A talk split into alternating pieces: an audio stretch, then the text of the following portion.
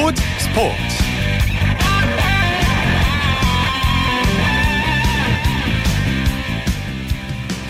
여러분 안녕하십니까? 일요일 스포츠 스포츠의 아나운서 오승원입니다. 오늘 한국 여자 골퍼들의 승리 소식이 잇따라 이어지고 있습니다. 미국 여자 골프 투어 아칸소 챔피언십에서 최나연 선수가 단독 선두로 뛰어 올랐는데요. 최나연 선수는 대회 둘째 날 경기에서 절정의 샷 감각으로 8타를 줄였고요 중간 합계 13언더파를 기록해 단독 선두로 도약했습니다. 시즌 2승을 챙길 절호의 기회를 잡은 거죠. 자, 또한 일본 여자 프로골프에선 이보미 선수가 시즌 두 번째 우승을 거둬 시즌 상금 1억 엔을 돌파했는데요. 또 국내에서는 장타 소녀로 불리던 장하나 선수가 한국 여자 프로골프 투어 BC카드 한경 레이디스컵에서 정상에 올랐습니다.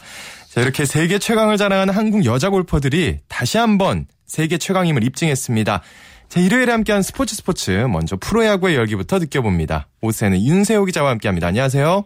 안녕하세요. 네, 하나가 SK를 꺾고 위닝 시리즈에 성공했네요. 네, 하나가 인천 문학 경기장에서 열린 SK의 원정 경기에서 6대 3으로 승리를 거뒀습니다. 어, 그러면서 하나가 주말 3연전 위닝 시리즈에 성공을 했는데요. 네. 어, 조인성 선수가 정말 돋보였어요. 5회 초에 조인성 선수가 아무도 예상 못한 스퀴즈 포인트로 역전을 이끌었고요.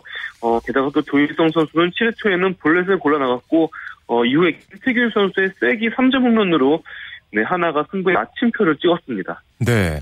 활약이 정말 대단했는데 또 하나의 김성근 감독이 역대 두 번째로 감독 2,400경기 출장이란 대기록을 세웠네요. 네, 김성근 감독이 김웅룡 감독에 이어 통산 감독 2,400경기 출장의 대기록을 세웠는데요. 네. 어, 의미 있는 기록을 세운 날에 또 승리까지 챙겼기 때문에 김성근 감독 입장에서는 더 기분 좋은 일요일이 되지 않았을까 싶습니다. 음, 네. 근데 오늘 김성근 감독이 좀 파격적인 라인업을 구성했다고 들었어요. 네, 사실 어, 김태균 선수가 정말 좋은 활약을 하고 있었는데 김태균 선수를 4번에서 3번으로 좀 앞에 놓고요. 네. 이종환 선수를 4번 타자 타순에 배치시켰어요. 사실 이종환 선수 같은 경우에는 어, 프로 커리어 내내 거의 대타 카드로 쓰였던 선수거든요. 음. 어, 일단 뭐 결과적으로 김태균 선수는 3점포를 치면서 활약을 했는데요. 이종환 선수는 4타수 무안타로 네, 결과가 좋진 않았습니다. 그렇군요. 어, 그럼 오늘 수훈 선수를 꼽는다면 김태균 선수를 꼽을 수가 있겠네요. 네, 정말 뭐 요즘 김태균 선수를 보면 리그 최고의 해결사라고 할 수 있겠는데요. 네. 오늘 3점론을 치면서 김태균 선수가 4경기 연속 홈런을 쳤고요. 어, 더, 더불어서 시즌 16 홈런도 기록을 하면서 네, 그야말로 하나의 가장 믿음직한 해결사 역할을 하고 있습니다. 또 KT는 삼성을 상대로 첫 승을 거뒀네요. 네, 앞선 삼성과의 두 경기를 모두 KT가 내줬었는데요. 오늘은 네, 대구구장에서 승리를 맛봤습니다. KT가 8대 3으로 삼성을 꺾으면서 4연패에서 탈출했습니다. 네. 어, 오늘 옥스프링 선수가 호투하면서 승리의 발판을 마련했죠. 네, 그야말로 에이스의 투혼이 무엇인지 보여준 옥스프링 선수였는데요. 음. 오늘 삼성 강타선을 상대로 8이닝 30점으로 자기 역할을 완벽히 소화하면서 네, 옥스프링 선수가 시즌 5승에 성공을 했습니다. 외국인 투수 옥스프링 선수도 그렇고 외국인 타자죠 마르테와 덴블레 구단 역사상 처음으로 연속 타자 홈런을 터뜨렸네요. 네, 둘 마르테 선수와 덴블랙 선수를 붙여서 마블 듀오라고 이렇게 부르고 있는데요. 예. 네, 두 선수가 4회에 나란히 삼성 차우타, 차우찬 투수를 상대로 홈런을 날렸습니다. 음. 마르테 선수는 3점 홈런, 덴블랙 선수는 이어서 1점 홈런을 쳤는데요. 그러면서 KT가 4회 초에만 6점을 뽑았어요. 어. 사실상 이 KT가 4회를, 4회에 이렇게 6점 뽑으면서 흐름을 가져온 게 경기 끝까지 결과로 이어졌습니다. 네, 또 KT의 오정봉 선수 친정팀의 비수를 꽂은 셈이 됐네요. 네, 사실 지난주에 이제 오종복 선수가 K 트레이드로 KT 유니폼을 입었는데요. 오늘 1번 타자로 출장해서 2안타 4타점으로 맹활약을 했습니다. 사실 오종복 선수가 삼성에서 프로 생활을 시작했었어요. 하지만 음. 삼성 외야진이 워낙 붙어갖고 강했기 때문에 오종복 선수가 자리를 잡지 못했었거든요. 네. 하지만 오늘 내 친정 친정팀인 삼성의 비수를 꽂아버렸습니다. 네. 또 LG와 NC의 경기. 와, 이러면 LG는 NC의 천적이 아닐까 싶습니다. 연 이틀 NC를 제압했어요. 네, LG가 NC를 4대1로 꺾고 2연승을 달리면서 주말 3연전 위닝 시리즈에, 성, 위닝 시리즈에 성공을 했습니다. 그러면서 LG와 NC의 올 시즌 상대 전적이 8승 2패 1무로 LG가 압도적인 우위를 점하고 오, 있습니다. 대단합니다. 자, 근데 LG와 NC의 경기가 열린 서울 잠실구장에 케이블 방송에 장애가 발생했다는데 그럴 경우에는 합의 판정이 나올 때 어떻게 해야 되는 건가요? 네, 오늘 잠실구장에 설치됐던 모든 TV에 방송이 나오지 않게 됐는데요. 아, 예. 어, 하지만 이를 대신해서 노트북을 마련을 해가지고 음. 인터넷 중계를 통해서 합의 판정을 할 수 있게 이렇게 만들어 놨습니다. 어, 오늘 한, 한번 합의 판정 신청이 나왔는데요. 노트북을 통해서 심판들이 경기 화면을 보면서 영상을 보면서 어, 큰 문제 없이 합의 판정이 이뤄졌습니다. 아 그렇군요. 네, NC의 김경문 감독이 경기 시작 전에 기자들과 만나서 경기 시간 단축의 필요성을 얘기했다는데 어떤 의미인가요? 음, 어제 LG와, 그러니까 NC와 LG의 경기가 무려 4시간 8분 동안 펼쳐졌어요. 네. 정말 장기간 혈투를 치렀는데요. 어, 그러다 보니까 김경문 감독이 어, 계속 이렇게 경기 시간이 길어지면은 팬들에게도 피해가 가지만 결국에는 선수들에게 더 큰 피해가 간다 이렇게 얘기를 했어요. 그러면서 음. 타자들이 타석에 들어서는 시간을 조금만 더 빨리 가져간다면은 어 최소 최대 뭐 경기당 10분을 줄일 수 있을 거다 이렇게 얘기를 했고요. 네. 20분이 뭐 한 시즌 144경기를 치르잖아요. 네. 이게 누적되면 정말 엄청난 차이를 가져올 것이라면서 선수들이 체력 문제를 생각해서라도 어, 경기를 좀 빨리빨리 진행시킬 수 있도록 어, 서두르는 모습을 보여줘야 된다고 강조를 했습니다. 네.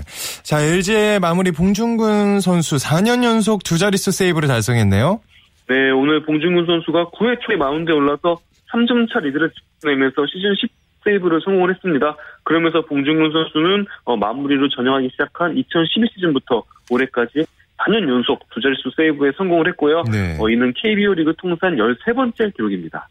또 기아와 두산의 경기 기아가 최용규의 결승타 그리고 또 선발 투수인 스틴슨의 완벽한 투구에 힘입어서 3연패에 탈출했네요.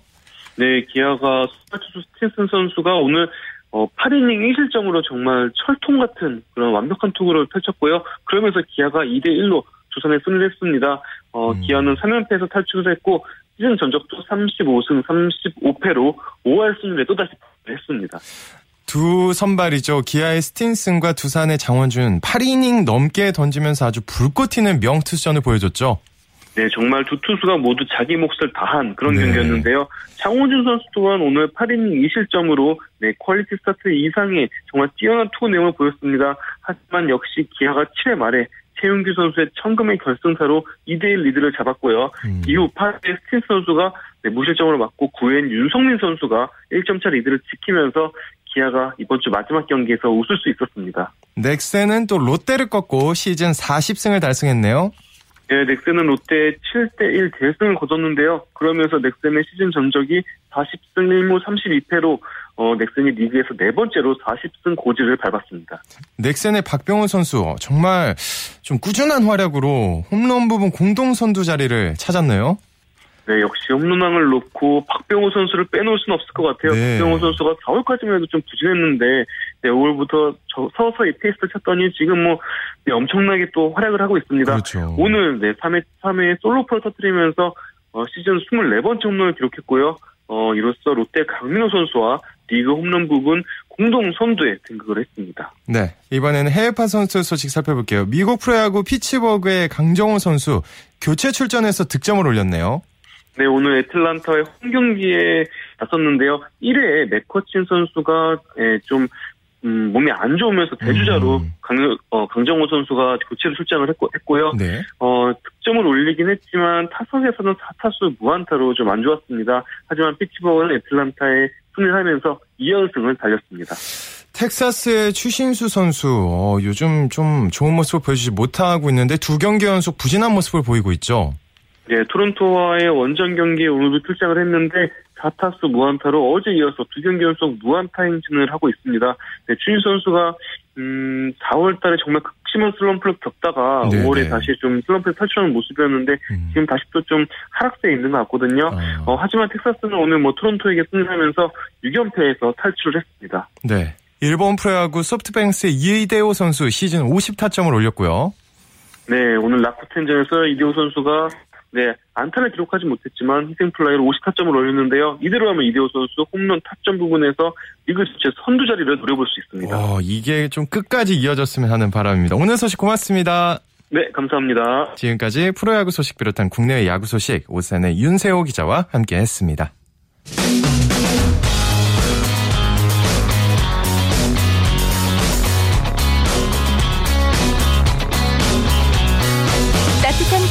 있습니다. 냉철한 분석이 있습니다. 스포츠 스포츠 이어서 국내외 축구 소식 살펴봅니다. 중앙일보의 박린 기자와 함께합니다. 안녕하세요. 네, 안녕하세요. 네, 오늘 전주 월드컵 경기장에서 열린 전북과 전남의 호남 더비. 아, 어제 서울과 수원의 슈퍼매치가 펼쳐졌는데 이게 바로 슈퍼매치가 아닐까 하는 생각이 들 정도로 재밌었죠. 아, 네, 그 정확한 지적이신데요. 네. 그 전북이 오늘 그 전북과 전남이 오늘 이, 두 골씩 주고받으면서 그 2대 2로 비겼습니다. 그 전북이 전반에만 그 2실점 하면서 패색이 짙었는데요. 음. 그 후반에 두 골을 만회하면서 극적인 2대2 무승부를 만들었고요. 그 말씀하신 대로 어제 그 수원과 서울의 슈퍼매치가 그 졸전 끝에 0대 0으로 끝났는데요. 네. 어, 축구 팬들이 그 전북과 전남전이 끝난 뒤에 그 이, 이 경기를 슈퍼매치라 불러도 손색 없다는 평가를 내리고 있습니다. 그렇군요. 근데 전반과 후반이 완전 다른 분위기였다면서요. 네, 그 전북이 전반 12분과 21분에 그 오르샤 이종호 선수에게 연속 실점했고요. 음. 그 전북이 그 전남 골키퍼 김민식 선수의 선방쇼에 막혀서 패생이 짙었는데요. 그 전북이 후반 32분에 이재성 선수가 한 골을 만회했고요. 이, 2분 뒤에는 장윤호 선수가 동점골을 뽑아내면서 그 값진 승점 1점을 챙겼습니다. 오늘 승패가 갈리지 않아서 수훈 선수 꼽기가 어려울 것 같은데 그래도 꼽다면 누굴 꼽을 수가 있을까요? 네, 그래도 그 전북의 그 1996년생이 19살 공격수 장윤호 선수를 꼽을 수 있는데요. 네. 그 장윤호 선수가 교체 투입된 지 2분 만인 후반 34분에 그 코너킥이 흘러나온 볼을 왼발 강슛으로 연결해서 극적인 동점골을 터뜨렸습니다. 음. 그 장윤호 선수는 전북 유스팀인 영생고 출신이고요. 그 올해 그 전북의 부름을 받은 신인이고 그 프로 경기 두 번째 경기 만에 데뷔골을 터뜨리면서 그 제2의 이재성으로 각광받고 있습니다. 그렇군요. 또 인천과 대전의 경기 인천이 완승을 거뒀네요. 네, 인천이 홈에서 그 대전을 2대 0으로 완파했는데요. 그 인천은 러시아 CSK 모스크바 출신 공격수인 김인성 선수가 그 원맨쇼를 펼쳤습니다. 음. 그 김인성 선수가 전반 13분에 그 빠른 드리블 돌파로 조수철 선수의 선제골에 간접 기여했고요. 그 후반 29분 9분에는 그 케빈 선수의 패스를 받아서 그 추가골까지 터뜨리면서 승리를 이끌었습니다. 인천과 대전 두 팀 모두 아주 승리가 간절했다고 들었는데 그 이유는 좀 달랐다면서요. 네, 맞습니다. 그 인천은 올 시즌에 김도훈 감독이 새롭게 지휘봉을 잡았는데요. 그 초반에 부진하다가 최근 기세가 좋아서 음. 그 중위권 도약을 노리고 있고요. 네. 그 대전은 시즌 중반에 조진호 감독이 사퇴하고 최문식 감독이 팀을 맡았는데도 그 최근 9경기 연속 승리가 없었거든요. 그 인천은 오늘 승리로 그 5승 8무 5패로 중위권 도약의 발판을 마련했고요. 그 음. 반면에 대전은 그 1승 5무 12패로 계속해서 꼴찌에 머물렀습니다. 어, 대전 입장에서는 퇴장이 정말 아쉬웠을 것 같아요. 네, 맞습니다. 그 대전 브라질 공격수 아드리아노 선수가 그 전반 18분에 퇴장을 당했는데요. 그 계속된 신경전 끝에 그 김원식 선수에게 그 보복성 비신사적 파울을 해가지고 그 퇴장을 당했습니다. 네. 그 대전이 10명이 싸우는 수적 열세에 놓여서 그 아무래도 아드리아노 선수의 그 퇴장이 그 패배의 빌미를 제공하게 됐습니다. 그렇군요. 또 올 시즌 프로축구 K리그 클래식에서 아주 뛰어난 활약을 펼치고 있는 수원 삼성의 정대세 선수에 대한 일본 제1리그의 관심이 아주 높아지고 있다는데 어떤 얘기인가요? 네, 그 일본 스포츠 매체 스포니치 아넥스가 그 일본 제1리그 시미즈가 수원 공격수 정대세 선수 영입을 추진하고 있다고 보도했는데요. 음. 그 제1리그 전반기 리그에서 그 3무, 3승 3무 10패로 그 최하에 그친 시미즈가 그 공격력 강화를 위해서 정대세 선수 영입에 나선 것으로 알려졌습니다. 그 이 매체에 따르면 일본 가시와도 정대세 선수 영입에 관심을 보이고 있고요. 그 북한 대표 출신 정대세 선수는 그올 시즌 수원에서 3골 5도움을 기록하면서 네. 그 2위를 이끌고 있습니다. 그렇군요. 또 K리그 챌린지도 두 경기가 열렸죠? 네, 그 서울 이랜드가 그 안산 경찰청과 원정 경기에서 1대 0으로 승리했는데요. 그 오늘 그 이랜드의 그 주민규 선수가 시즌 16번째 경기에서 그 15골을 터뜨리면서 거의 경기당 한 골에 가까운 무서운 와, 골감각을 보여주고 대단하네요. 네. 그 주민규 선수가 그 예전에 그, 코- 그 브라질 월드컵에서 콜롬비아 하메스 선수가 터뜨린 발리슛이랑 그 비슷한 골을 넣은 적도 있어서 네. 그 별명이 그 주민규의 하메스를 더해서 주메스라 불리고 있는데요. 어, 뭐 벌써부터 뭐 대표 2부 리거인데도 네. 대표팀 발탁 얘기까지 나오고 있고요. 음. 그 수원 FC는 오늘 상주 상무를 그 1대 0으로 꺾었습니다. 또 한 명의 신데렐라가 탄생할지 한번 기대를 해보겠습니다. 기성용 선수가 얼마 전에 들어왔는데 출국하면서 각오를 남겼다고요. 네, 그 잉글랜드 프리미어리그 스완시티 미드필더 기성용 선수가 그 어제 출국했는데요. 그 기성용 선수는 그 아내 그 아내인 배우 한혜진 씨와 사이에서 네. 9월에 2세가 태어날 예정인데요. 그 기성용 선수는 공항에서 가진 기자들과 인터뷰에서 그 좋은 아빠로서 좋은 모습을 보일 수 있도록 노력하겠다고 말했고요. 음. 그 기성용 선수는 그 올 시즌에 아시아인 프리미어리그 최다 8골을 터뜨리면서 그그 아스날 등 빅클럽 이적설이 돌았는데요. 어, 기성용 선수는 일단 그 팀을 옮길 필요가 없고 어. 스완시티에서 한 단계 더 성장하겠, 성장하겠다고 일단은 잔류의 뜻을 내비쳤습니다. 그렇군요. 자, 이번에는 화제되고 있는 해외 축구 소식 살펴보겠습니다. 여자 월드컵에서 일본과 잉글랜드가 4강에서 맞붙게 됐네요. 네, 맞습니다. 그 디펜딩 챔피언 일본 여자 축구 대표팀이 오늘 캐나다에서 열린 여자 월드컵 8강에서 그 호주를 1대 0으로 꺾었는데요. 같은 날 잉글랜드가 개최국 캐나다를 꺾고 4강에 합류해서 음. 일본과 그 잉글랜드가 결승 진출을 다투게 됐고요. 그 반대쪽에서는 그 세계 여자 축구 세계 랭킹 1위죠. 그 독일과 그 미국이 겨루게 돼서 그 유럽 와, 두 팀, 북미 네. 한 팀, 아시아 한 팀이 그 4강까지 살아남았습니다. 네, 일본 전대회 우승팀이기도 한데 정말 대단하네요.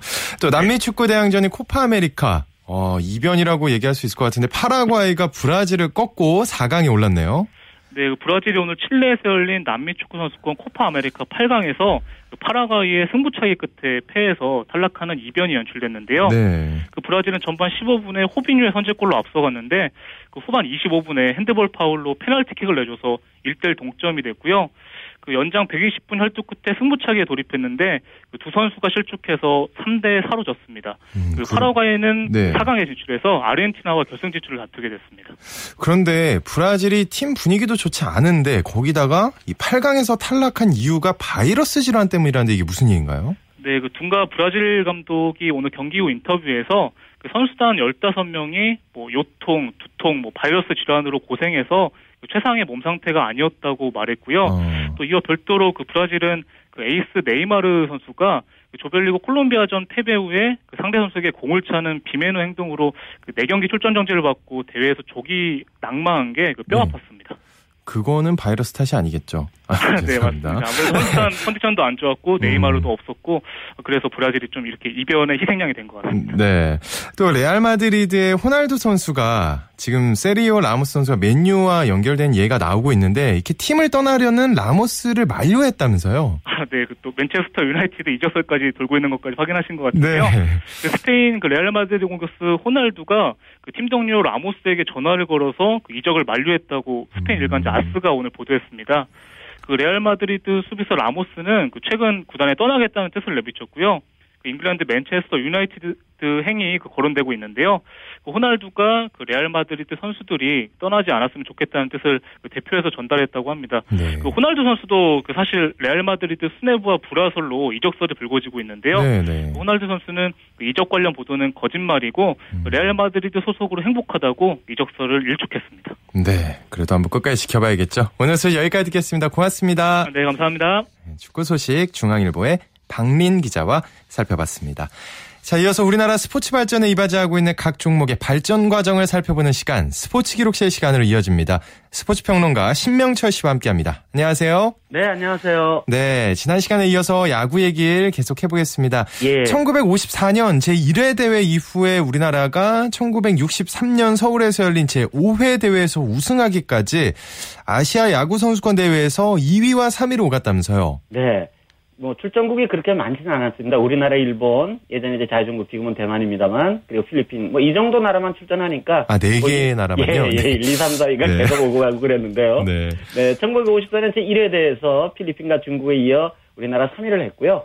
1955년 다시 또 마닐라에서 열린 제2회 대회에서는 일본과 자유중국, 대만이죠. 음. 이어서 또 다시 3위를 했고, 네. 1959년 도쿄에서 열린 제3회 대회에서는 일본이 이어 2위를 했습니다. 그러니까 1950년대 우리나라 야구 실력은 필리핀과 대만에도 뒤지는 그런 정도의 수준이었습니다. 어, 근데 54년에 1회, 55년에 2회, 59년에 3회 이렇게 뭔가 정기적으로 열린 건 아니네요. 들쭉날쭉하죠? 네. 네, 그게 일정하지가 않습니다. 그런데 그 들쭉날쭉한 대, 그 주기에 관련해서 제 3회 대회가 원래는 우리나라가 1957년에 열기로 돼 있었어요. 아. 예, 1955년 제2회 대회 기간 열린 아시아 야구연맹 총회에서 제3회 대회를 1957년 한국에서 열기로 결정을 했습니다. 그렇지만 당시 우리나라에는 국제대회를 열 만한 야구장이 없었습니다. 물론 이제 서울운동장이 있긴 했습니다만은 네. 뭐 지금 이제 흔적도 없이 어디 있었는지 좀 올드 팬들 아니시면 잘 모를 정도의 이제 구장이 돼버렸지 않습니까? 음, 네, 네. 그때 서울운동장 나중에 이제 또 동대문운동장으로 이름이 바뀝니다만은 수용 규모가 7천 명 정도밖에 안 됐어요. 아. 그리고 외야에는 아예 관중석이 없었고요. 네. 그리고 내야 경우는 그 스탠드가 7단, 7단 정도밖에 안 되는 글쎄요, 이걸 이런 정도 구장을 기억하실 분들이 계실지 모르겠는데 당시 또 서울운동장 그 야구장은 내외에 이거 포플러 나무가 이렇게 감싸 돌고 있었어요. 정말 운치 있는 구장이긴 했습니다. 그냥 머릿속으로 그렸을 때 굉장히 멋있을 것 같은데. 예. 네, 네. 그러니까 혹시 프로야구 초창기 때 오비 베어스 지금 두산 베어스가 서울에서 활동을 하고 있습니다만은 그 1982년 그 출범 첫 해부터 3년 동안 대전을 연고지로 두고 있었지 않습니까? 아, 그렇군요. 예, 그때 네. 오비베어스가 홈구장으로 사용한 대전구장을 아마 중장년층 이상 야구팬 여러분들 기억하실 텐데요. 당시 그러니까 1980년대 초반 당시 대전구장이 1950년대 서울운동장 야구장과 비슷하다고 보시면 될 것 같습니다. 그렇군요. 그러면 그 해외에서 열렸을 때 그 당시에 그 해외에 있는 야구장의 그 인프라 수준은 굉장히 한국보다는 높았 던 거죠. 네. 그렇죠. 그러니까 도쿄에서 대회 열렸을 때는 이제 아직도 그 구장을 그대로 쓰고 있는 메이지 진구 구장. 어. 예, 메이지 진구 구장이니까 어, 일본 야구 좀 많이 아시는 분들은 아, 그 도쿄 6대학 리그 펼쳐지는 구장인데 음. 예, 그렇게 생각하시겠죠. 그 네. 구장에서 했고요.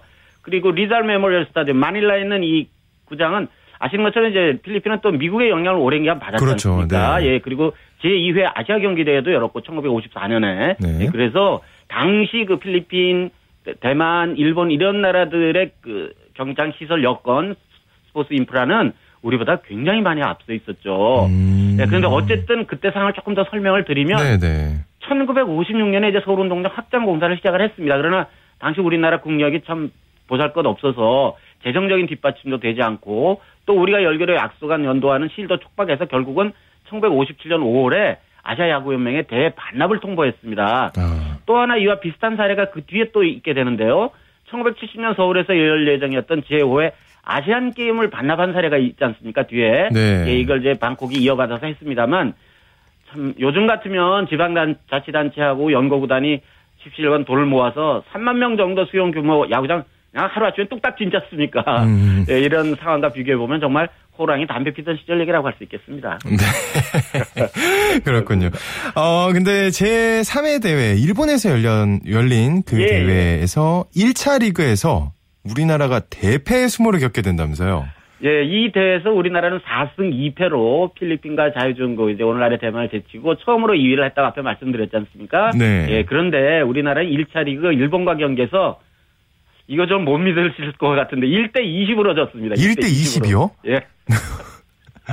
그렇게 경- 큰 점수. 네. 예, 이 경기에서 일본은 4회에 10점을 뽑았는데 당시 메이지 진구장 스코어보드에 두 자릿수를 표시할 수가 없었다고 해요. 아, 그래서 그 4회에는 일단 9를 넣고 토털 스코어 뒤쪽에 이제 그 예전 정가 그 스코어보드에는 그 빈칸들이 좀 있었거든요. 음. 예, 거기에 1을 넣는 그러니까 더해서 10을 만드는 네네네. 그런 해프닝도 있었습니다. 아무튼 이 경기에서 선발 투수 김양중에 이어 서동중, 곽상영이 계속 마운드에 올랐고 음. 좌익수였던 박현식 이제 갖고 하셨습니다만 산미 슈퍼스타즈의 초대 감독이시고 아. 야구 팬 여러분들에게는 뭐 아시아의 철인, 아시아의 홈런왕 이렇게 알려진 근데 실제로 투수 생활도 좀 하긴 하셨어요. 네. 어쨌든 그 경기에서는 좌익수로 있었던 박현식이 마운드에 오르기도 했습니다. 그런데 당시 아시아 선수권대회를 좀 야구 선수권대를 좀 소개해드리면 우리나라는 당시 이제 뭐 겉으로는 실업야구 아마추어지만 실질적으로는 이제 우리는 프로는 없었습니다만 실질적으로는 프로나 다름없는 실업야구 선수들이 출전했고 음. 일본은 이미 일본이 1930년대 프로야구가 시작을 했고 1950년에는 센트럴과 퍼시픽 두 개 리그로 나뉘었지 않습니까? 이미 예, 뭐 그런- 완전히 어. 성숙한 리그였네요. 네. 그럼요. 상당한 수준의 프로리그였기 때문에 네. 프로 선수들 뺀 대학과 사회인야구 선수들이 같이 나오거나 번갈아 따로 나오거나 뭐 이런 식으로 아시아야구 선수권대회에 출전을 하고 있었습니다. 음, 그렇군요. 정말 옛날 얘기라고 생각이 드는 이유가 요즘은 우리가 많이 이기니까요. 그렇죠. 네. 그렇죠. 월드 베이스볼 클래식 때도 뭐 승패를 주고받는 접전을 펼치지 않습니까? 그렇죠. 네, 이제 한일 간 야구 실력은 거의 뭐 수준 차가 거의 없다고 봐도 뭐 지나치지 않을 것 같습니다. 네, 맞습니다. 아, 이 재밌는 얘기 또 다음 시간에 계속 이어가도록 하겠습니다. 오늘 네. 얘기 고맙습니다. 네, 고맙습니다. 네, 지금까지 스포츠 기록실 스포츠 평론가 신명철 씨와 함께 했습니다.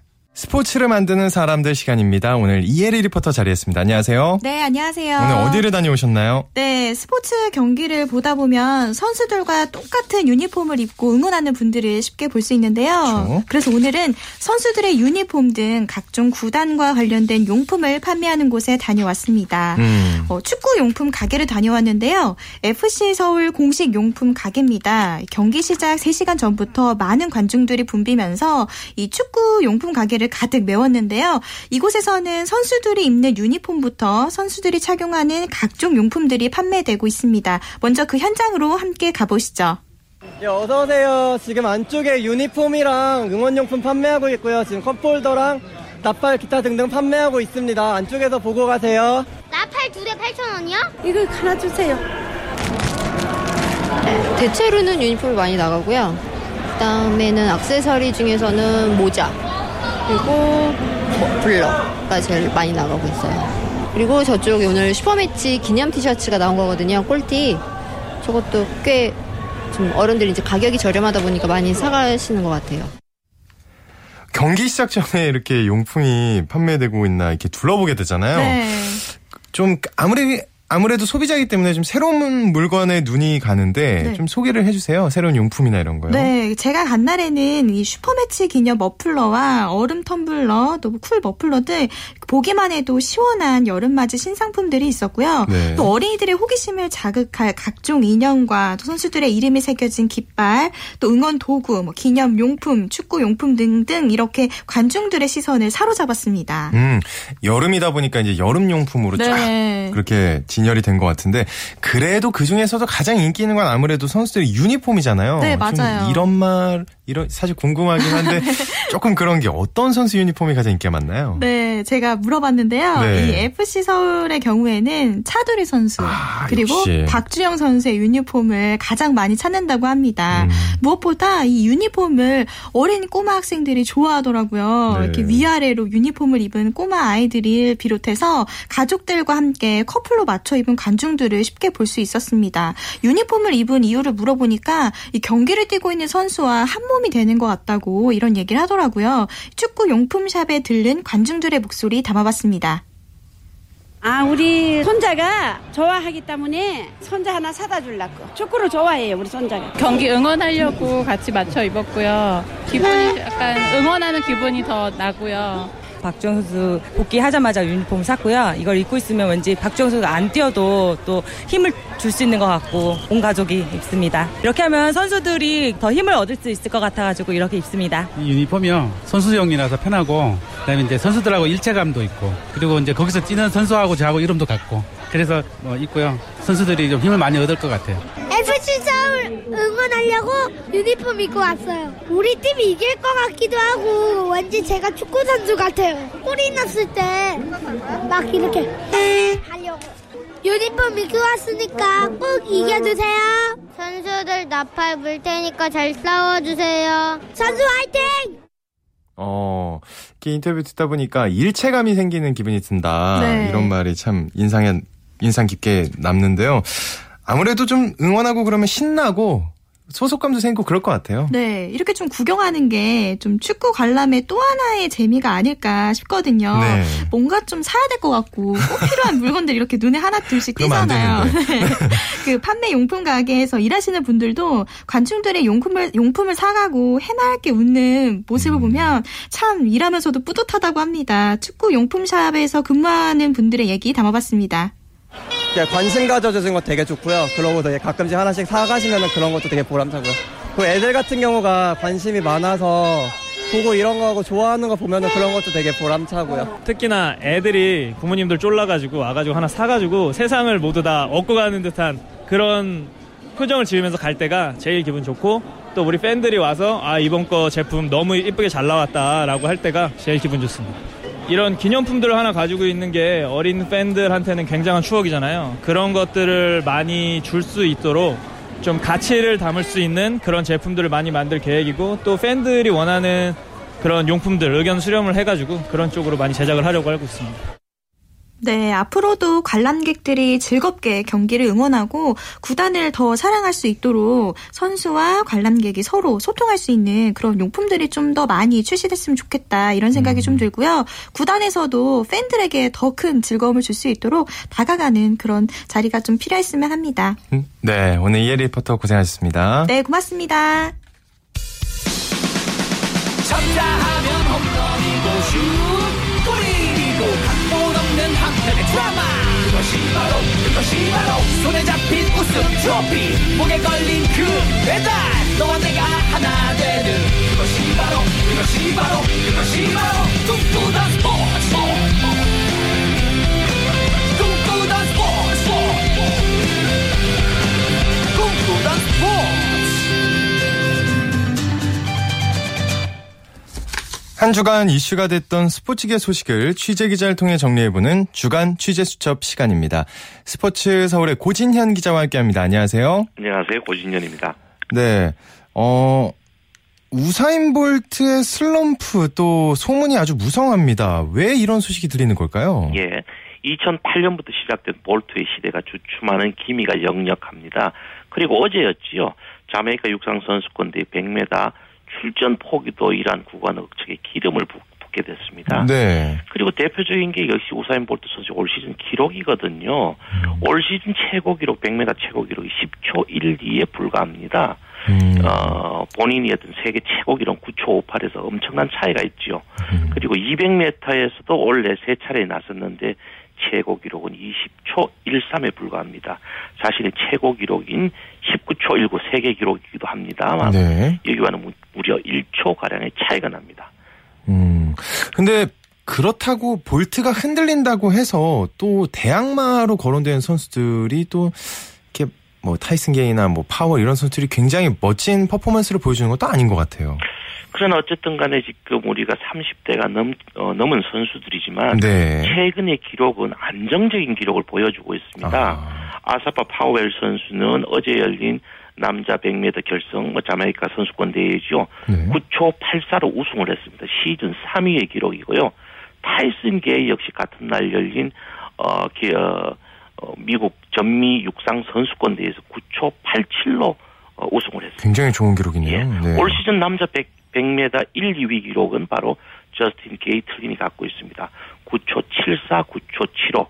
이 저스틴 게이틀린 선수의 상승세가 아주 눈부십니다. 음, 파월도 서른이 넘었고 타이슨 게이도 서른이 넘었고 예. 그런데 그 비슷한 나이 때는 볼트는 굉장히 기록이 떨어지고 있다. 그렇습니다. 그러면 이렇게 부진이 돼 부진이 이어지고 있는 볼트 원인은 어디서 찾을 수가 있을까요? 예, 아무래도 2008년부터 육상 100m와 200m의 무적 시대를 열어젖힌 볼트에게는 이전과 분명 다른 점이 존재하고 있는 것 같습니다. 네. 첫 번째는 일단 동기부여가 실종이 된 것 같습니다. 음. 오랜 독주에 따른 어떤 피로감이겠지요. 그리고 어떤 고질적인 어떤 부상도 여기 한 몫을 하고 있, 는것 같습니다. 그리고 이제 한국 나이로 서른이라는 점도 더해지면서 몸의 회복력이 예전 같지 않, 않, 않은 것 같습니다. 그리고 또한 라이벌들의 꾸준한 추격과 선전도 심리적 압박감으로 작용했는 것 같습니다. 그렇군요. 어, 어쨌든 볼트의 올 시즌 최고 기록이 10초대다. 이 사실 자체가 굉장히 충격적이라고도 볼 수 있는데 뭐 이런 분석도 있습니다. 몸이 아직 안 만들어져서 그렇다. 뭐 이건 어떻게 생각하시나요? 제 개인적인 견해도 이제 그런 어그 결론에 상당히 가깝다고 보여집니다. 네. 왜냐하면요, 사실 볼트의 몸은 우리가 아는 것과는 달리 체계적인 재활과 보강 훈련 속에서 만들어진 몸입니다. 음. 어, 볼트 선수는 선천적인 척추 측만증이 있거든요. 네. 따라서 이를 잡아주는 체계적인 근력 훈련과 보강 훈련이 뒷받침되지 않으면 쉽게 탈이 날 수 있는 몸입니다. 따라서 최근 볼트가 100m에서 10초대 기록을 내고 있다는 사실은 아직 몸이 만들어지지 않았다는 결정적인 증거가 될 수가 있습니다. 음, 그러면은 지금은 조금 흔들리고 있지만 몸이 좀 더 완성이 되고 올라오면 컨디션이 그러면 네. 좀 활약을 기대해 볼 수도 있다는 의견이신 거죠? 그렇습니다. 역시 뭐 볼트 선수가 갖고 있는 신체적인 조건과 음. 자기들이 갖고 있던 최고 기록을 놓게 본다면 음. 이 분야에서는 역시 볼트 선수가 가장 앞서 있다고 봐야 되겠습니다. 아, 근데 지금 청취자분들께서 눈치를 채셨을 것 같은데 예. 다 30대 선수들의 이야기만 하고 있습니다. 맞습니다. 20대 선수들의 예. 활약이 없어요. 예. 지금 올해 지금 남자 육상 100m를 둘러싼 가장 어, 변화의 바람의 특징이라면 바로 30대 선수들의 선전입니다. 음. 아스파 파웰 선수, 자메이카 선수죠. 32살입니다. 미국의 타이슨 게이 33살 그리고 저스틴 게이틀린 역시 미국 선수 33살 등이 모두 30대입니다. 이 세 선수의 공통점이 있다면 볼트 이전에 세계 기록을 보유했던 쟁쟁한 경험을 갖고 있는 선수입니다. 음. 따라서 이들은 다양한 어떤 어, 국제적인 무대에서 풍부한 경험에서 우러나오는 레이스 운영 능력이 탁월하면서 어, 셋다 모두 다 100m 선수로는 어, 탁월한 어떤 스타트 능력을 갖고 있다는 것도 주목해 볼 점입니다. 음, 그 아무래도 재활 시스템이 더 좋아졌기 때문에 이젠 뭐 나이가 그렇게 중요한 변수가 되지는 않는 것 같다는 저의 개인적인 생각도 듭니다. 또 아시아권에서도 남자 100m 기록 단축 바람이 불고 있다면서요. 그렇습니다. 중국의 스프린트의 슈빙텐 선수가 아시아 토박이로는 처음으로 남자 100m에서 10초 대백을 깼지요. 바로 음. 9초 99를 기록했는데요. 어, 이제 아시아들이 당당하게 9초대 경쟁의 시대에 돌입했습니다. 네. 어, 일본의 기대주 기류 요시히데 선수는 3월 달입니다. 어, 3월 달 텍사스 릴레이 대회에서는 무려 9초 87을 작성합니다. 작성했습니다. 네. 어, 초속 3.3m의 뒷바람을 타고 달렸기 때문에 공인 기록으로 인정받지 못했지만 우리 일본 선수의 활약은 많은 것을 시사해주고 있습니다. 사실 2000, 어, 올 8월 중국에서 세계 선수권이 열리게 되거든요. 네. 중국은 이 세계 선수권을 어, 겨냥을 해가지고 상당히 많은 준비를 해서 물량 공세로 선수를 키우고 있- 있고 일본은 이렇게 돼 기류 요시대 같은 젊은 선수들에게서 집중 투자하고 있어서 지금 기록 향상에 상당히 가파라지고 있습니다. 네. 그에 그러면 우리나라의 상황은 어떤가요? 지금 사실은 너무 안타까운 일입니다. 우리가 네. 2010년이었죠. 전국 육상 경기 선수권 대회에서 김구경 선수가 10초 23을 기록하면서 31년 만에 한국 신기록을 깼습니다. 네. 이후에 김구경 선수가 상당히 성장할 거라고 우리가 예측을 했는데 아직까지 기대치만큼 좋은 기록을 내고 있지 못합니다. 음. 사실 그래서 단거리 대표팀은 2013년부터 사실상 운영되지 않고 있으면서 아, 그런가요? 네. 대한육상경기연맹이 훈련을 소속팀에 일임한 상태입니다. 그렇군요. 어, 좀 체계적인 지원이 좀 필요할 것 같은데, 어, 흔히 육상 100m는 인간 한계에 도전한다 이런 종목이잖아요. 예. 얼마까지 기록이 단축될 수 있을까요? 지금 세계 기록은 2009년 독일 베를린 세계 육상 선수권 대회에서 볼트가 세운 9초 58입니다. 음. 그런데 이제 볼트의 경우는 어, 몸만 회복한다면 9초 4까지 기록을 단축할 수 있다고 수차례 밝혔는데요. 네. 육상 전문 잡지 스파이크에 따르면요. 남자 육상 100m의 한계는 9초 44로 지금 내다보고 있습니다. 이 기록은 상당히 근거가 있는 얘기입니다. 음. 역대 스프린터들이 10m 구간별 역대 최고 기록을 합친 결과가 바로 9초 44입니다. 그렇군요. 감사합니다. 오늘 얘기 고맙습니다. 여기까지 듣겠습니다. 네. 지금까지 고진현의 취재수첩 스포츠설의 고진현 기자와 함께했습니다. 오늘 여기까지입니다. 내일은 이광용 아나운서가 찾아옵니다. 저는 오승원이었습니다. 스포츠 스포츠.